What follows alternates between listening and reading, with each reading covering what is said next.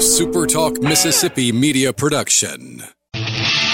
We are back here on Thunder and Lightning. We're brought to you by our friends at the Vicksburg Convention and Visitors Bureau. Visit Vicksburg, my hometown. Man, I'm, I'm so excited about that sponsor, sponsorship. I'm also excited to have Coach Justin Parker on with us for the first time here on Thunder and Lightning.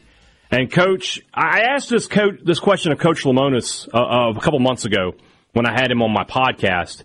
But I'm going to ask it of you now. You had a good job at South Carolina. That's a good program. They win a lot of baseball games there. They've had a lot of success. Why come to Mississippi State?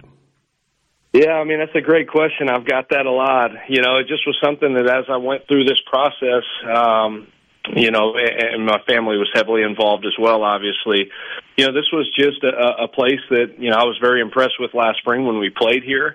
You know, I've uh, I've known a lot of the other coaches and the people involved for a while, and you know, it was a pitching staff that I kind of looked at from the other dugout and, and competing against, and saw a lot of a lot of talent, a lot of potential, maybe some of it untapped, and um, you know, just as a competitor, I think this summer it was something that I thought, you know, just I, I, I'm really looking forward to taking on a challenge like that. You know, I don't know if that that um, you know, I, I think you have to be a little bit crazy to coach in the SEC anyway. But this was a challenge that I, I was excited about as I started to learn more about it. So, um, yeah, I'm, I'm excited to be here.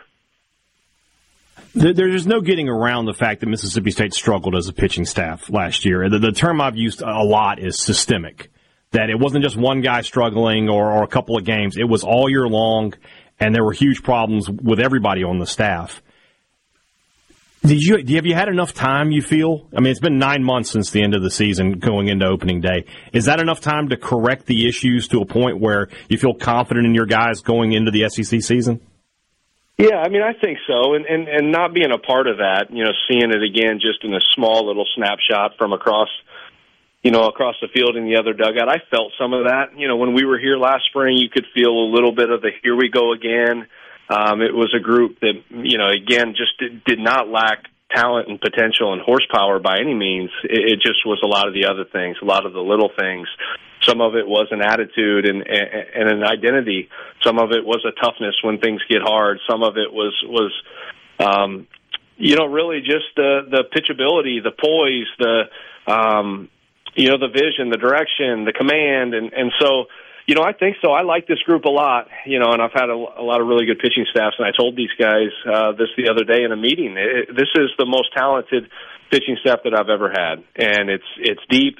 Um, we still have things to work on. Certainly, you know, we have we have to, um, you know, just to continue to grow individually and as a group collectively. But th- this is a group that I'm very confident in, and, and I've watched work over the course of, you know, six, seven, eight, nine months together. And I know that's a short period of time, but I, you know, I.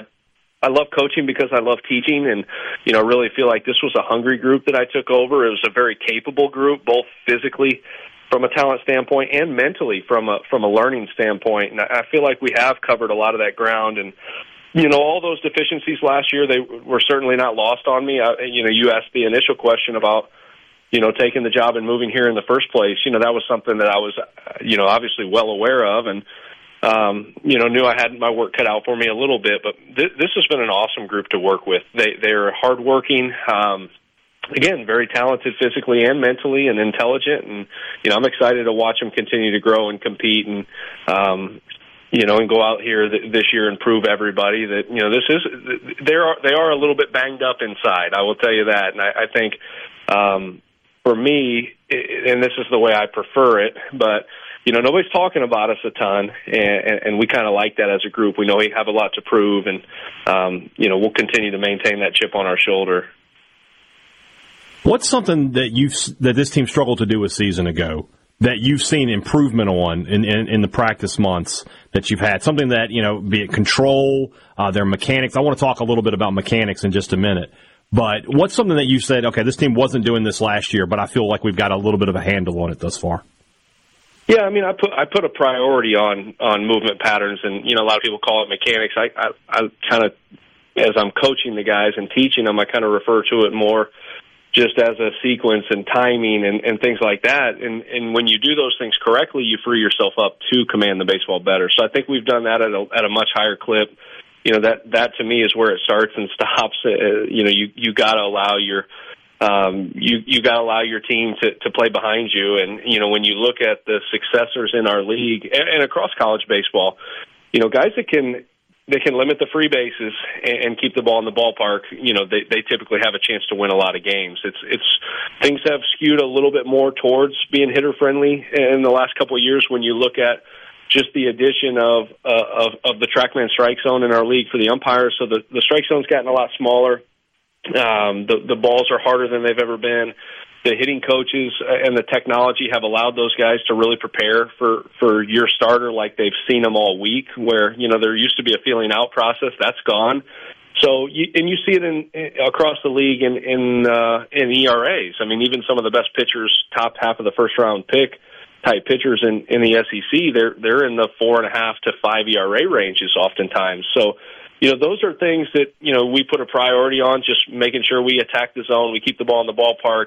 You know, I put a premium on, on pitching fearless, especially to the inside part of the plate.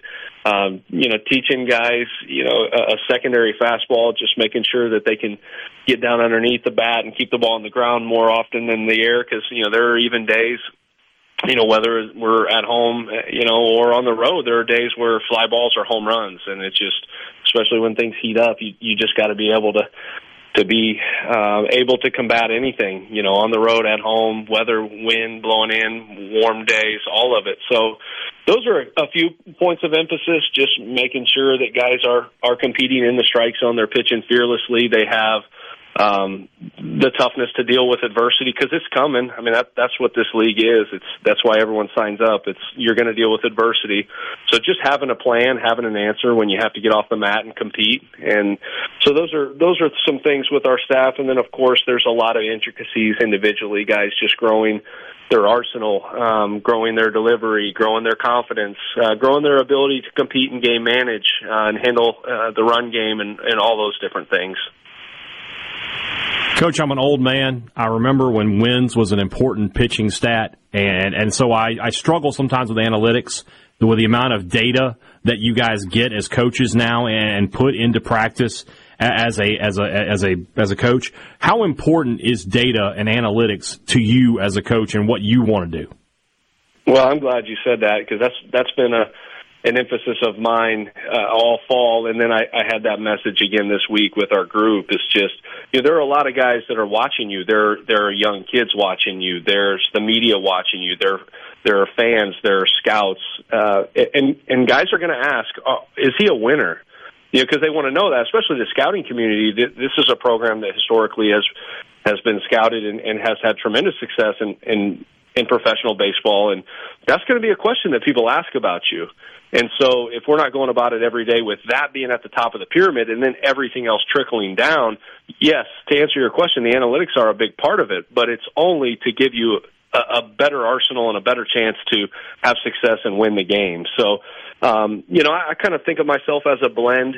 Um, you know, I, I, I do have the a really good understanding and, uh, of the technology and the analytics and how it impacts and how to get you know each guy in the best position for them, how to use their stuff and their arsenal in the best situations, uh, making sure they're using their stuff appropriately, but also you know you're you're going to go out and pitch in you know arguably the one of the best leagues that you're going to face in, in, in all of baseball until you get to the major league playoffs. And, and a lot of that stuff's not going to matter. It's it's going to be the competitor, the toughness, the ability to process and, and problem solve in real time and um, and, and do all those things that again I, I think you're spot on because you know even when you look at baseball at the professional level there's you know in the last two years I think there's less than ten guys that threw 200 innings and they're and they're starting less and less to to really care about longevity in that starting pitcher. They're starting to care less and less about Cy Young winners winning games and putting much more of an emphasis on those analytics. But